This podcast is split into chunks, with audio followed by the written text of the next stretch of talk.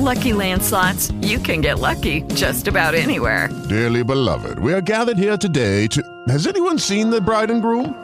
Sorry, sorry, we're here. We were getting lucky in the limo and we lost track of time. No, Lucky Land Casino, with cash prizes that add up quicker than a guest registry. In that case, I pronounce you lucky. Play for free at LuckyLandSlots.com. Daily bonuses are waiting. No purchase necessary. Void where prohibited by law. 18 plus. Terms and conditions apply. See website for details. Hey guys, it is Ryan. I'm not sure if you know this about me, but I'm a bit of a fun fanatic when I can. I like to work, but I like fun too. It's a thing. And now the truth is out there. I can tell you about my favorite place to have fun. Chumba Casino. They have hundreds of social casino style games to choose from with new games released each week. You can play for free anytime, anywhere and each day brings a new chance to collect daily bonuses. So join me in the fun. Sign up now at ChumbaCasino.com. No purchase necessary. BGW. Void were prohibited by law. See terms and conditions. 18 plus. Ci sono tre tipi di bugie. Le bugie, le dannate bugie e le statistiche. Autore incerto.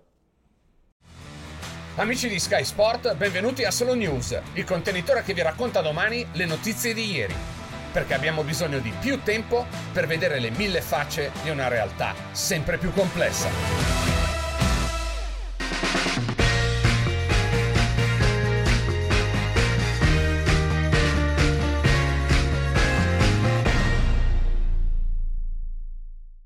La citazione con cui abbiamo aperto è universalmente considerata la dimostrazione inoppugnabile che le statistiche mentono. La frase sarebbe niente po' di meno che di Mark Twain, una garanzia di conoscenza e di saggezza. Samuel Clemens, però, il vero nome dello scrittore, si è limitato a riprendere nel 1907 quella che credeva erroneamente essere un'affermazione del primo ministro inglese Benjamin Disraeli. Lo straordinario creatore di Tom Sawyer e Huckleberry Finn è finito a parlare di statistica analizzando retrospettivamente la sua carriera. A 33 anni, afferma nella sua autobiografia, scriveva 3.000 parole al giorno, calate a 1800 a 64 anni e precipitate 7 anni più tardi durante il soggiorno fiorentino a 1400. Dire che il tempo incide negativamente sulla velocità di scrittura, d'altronde, è un'inferenza di apparente buonsenso il trend della prolificità scrittoria di Mark Twain sarebbe quindi rappresentabile con una curva in ripida picchiata giustificata dall'avanzare della vecchiaia. A dirci che la sua deduzione è imprecisa e superficiale è però lo stesso Twain, che subito dopo scrive, due punti aperte le virgolette, la mia statistica è difettosa. A questa conclusione arriva ricordandosi che da giovane stava a tavolino fino a 9 ore, contro le 5 scarse dell'età matura. Per rappresentare bene la sua velocità di scrittura, dobbiamo quindi cambiare il denominatore, passando dai giorni alle ore. Così facendo, ricaviamo una curva ben più piatta, che meglio rappresenta la realtà osservata.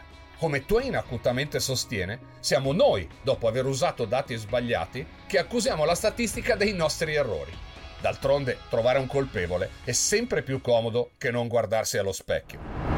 11 parole inglesi, stravolte tramite la tecnica della citazione decontestualizzate, vengono così usate da decenni per sostenere una tesi lontana 180 gradi da quella formulata dall'estensore del testo.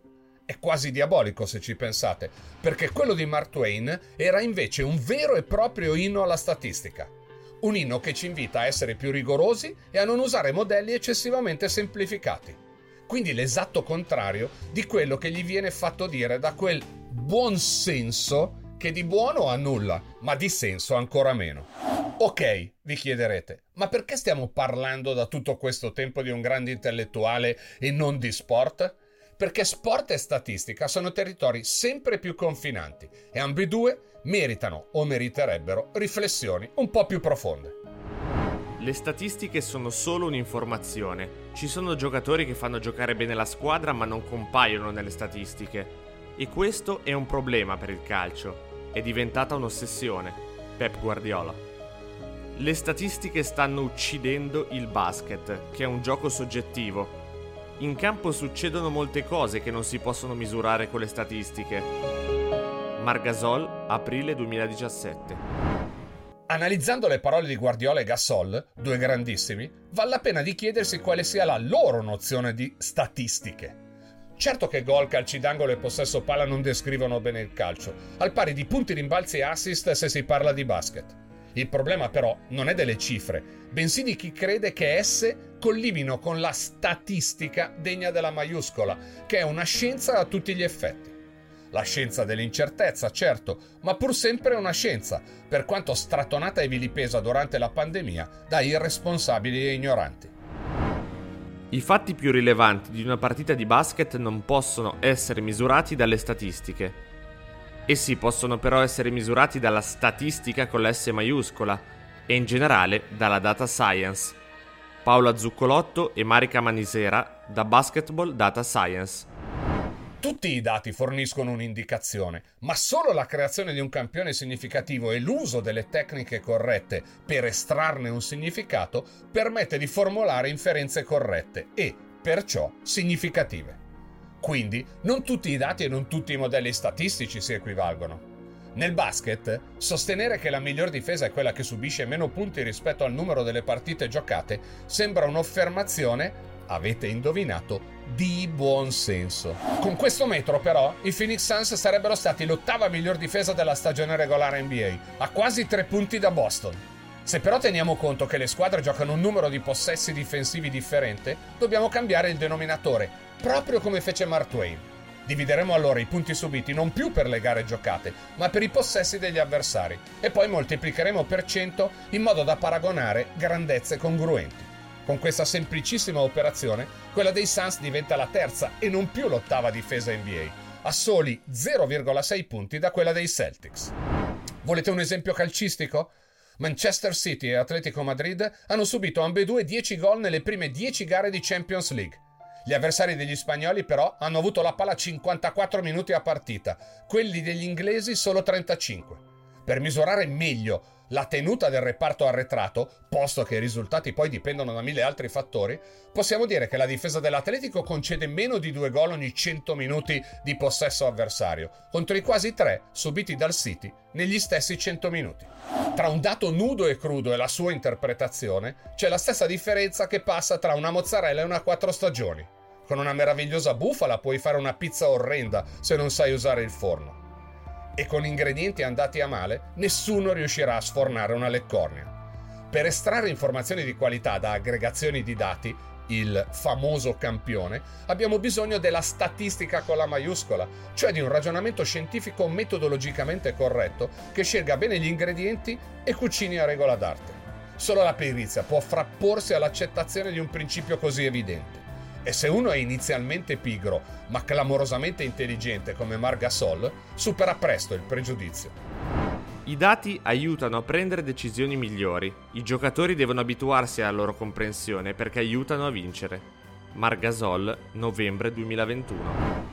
Nessun dato, preso a sé stante, ci dirà se Mark Twain è uno scrittore prolifico oppure se la difesa dei Suns o dell'Atletico Madrid è efficace. Certo che il basket è soggettivo e che Margasol, con la sua mostruosa intelligenza cestistica, lo capisce meglio di qualsiasi statistica. Certo che il feeling di Guardiola per i collanti della squadra è insostituibile quando si tratta di fare la formazione.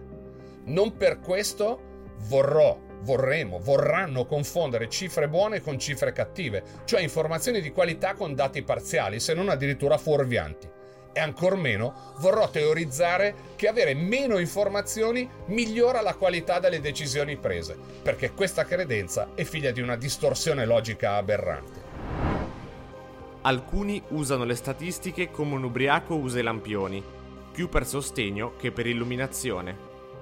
Andrew Lang Quest'altra frase, anch'essa attribuita erroneamente al povero e incolpevole Mark Twain, è spesso usata per dimostrare, sempre tra virgolette, che delle statistiche non c'è da fidarsi. In realtà, quelli di cui è meglio non fidarsi sono gli ubriachi. Cercare sostegno in un numero, distorcendone il senso, non dimostra affatto i limiti del numero, bensì quelli di chi non si regge sulle gambe della ragione. Il sensazionalismo e la difesa a oltranza delle proprie opinioni superficiali portano a emettere troppi giudizi tagliati con l'accetta sulla base di un singolo dato, spesso trasmesso da qualche personaggio incompetente o interessato. In questo errore possono incorrere appassionati media e addetti ai lavori, accomunati da una certa pigrizia e da vari pregiudizi.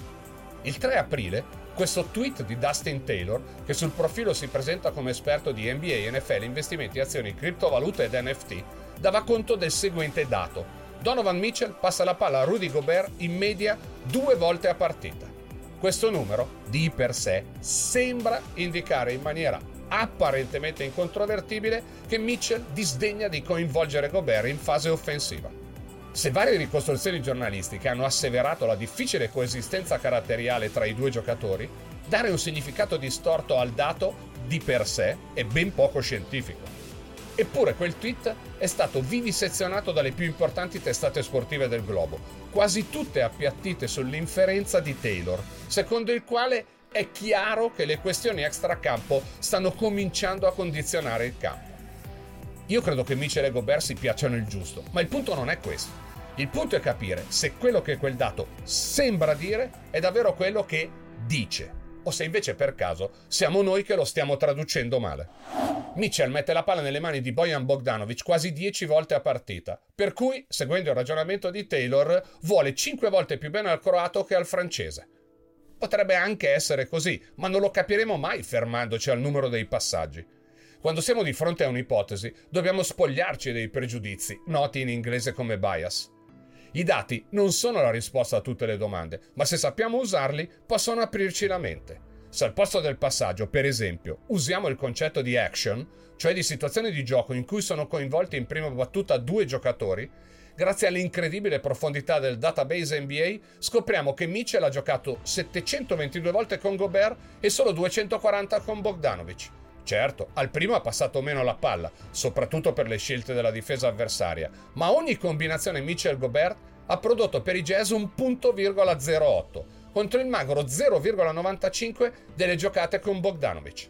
Quando Mitchell gioca assieme a Gobert, pur passandogli poco il pallone e magari pur non piacendogli molto, la squadra ne trae beneficio. E conta solo questo. Si sta cercando di seminare zizzania tra due giocatori. Magari non è questa l'intenzione, ma penso che possiamo essere tutti d'accordo su questo se si scrive di Mitchell che non la passa a Gobert utilizzando un fotogramma e dicendo Oh, guardate, ecco la prova. Mostratemene altre in cui è andata così e Gobert schiaccia. La deduzione quindi è che Mitchell non gli passa il pallone e che ci sia un problema tra i due. Io non ho visto alcun problema affatto. Alcune volte si siedono anche al tavolo assieme quando mangiano. Non so se vengano in macchina insieme ad allenamento, probabilmente no. Quindi cerchiamo di non seminare zizzania tra i giocatori, specialmente usando i numeri. Dovremmo essere più responsabili di così. L'estratto che avete appena ascoltato è parte dei 19 minuti usati dal coach dei Jazz per difendere Mitchell. Quello di Snyder, che si è presentato in sala stampa con un foglio pieno zeppo di cifre per appoggiare la sua tesi, è un atto dovuto, ma assieme a fonti anonime, dati, contesto, informazioni di prima e seconda mano, va utilizzato per cercare di ricostruire la realtà. Impegnarsi in questo impossibile compito è tanto difficile quanto affascinante. Se la parte del fascino prevale, nessuna persona sana di mente vorrà fare a meno di esaminare, comprendere e perfezionare i dati e la loro interpretazione statistica, pur sapendo che otterrà indizi, non prove. Se invece prevale la pigrizia, allora va bene anche un dato qualsiasi, o perfino un pessimo luogo comune, come quello secondo il quale i numeri sono bugiardi. È sempre solo questione di scelte, ma arretrare davanti alle difficoltà, dentro lo sport e fuori, significa aver già perso. Per oggi è tutto, ma Slow News torna presto per raccontare domani un'altra notizia di ieri. Con un saluto e un ringraziamento da Flavio Tranquillo.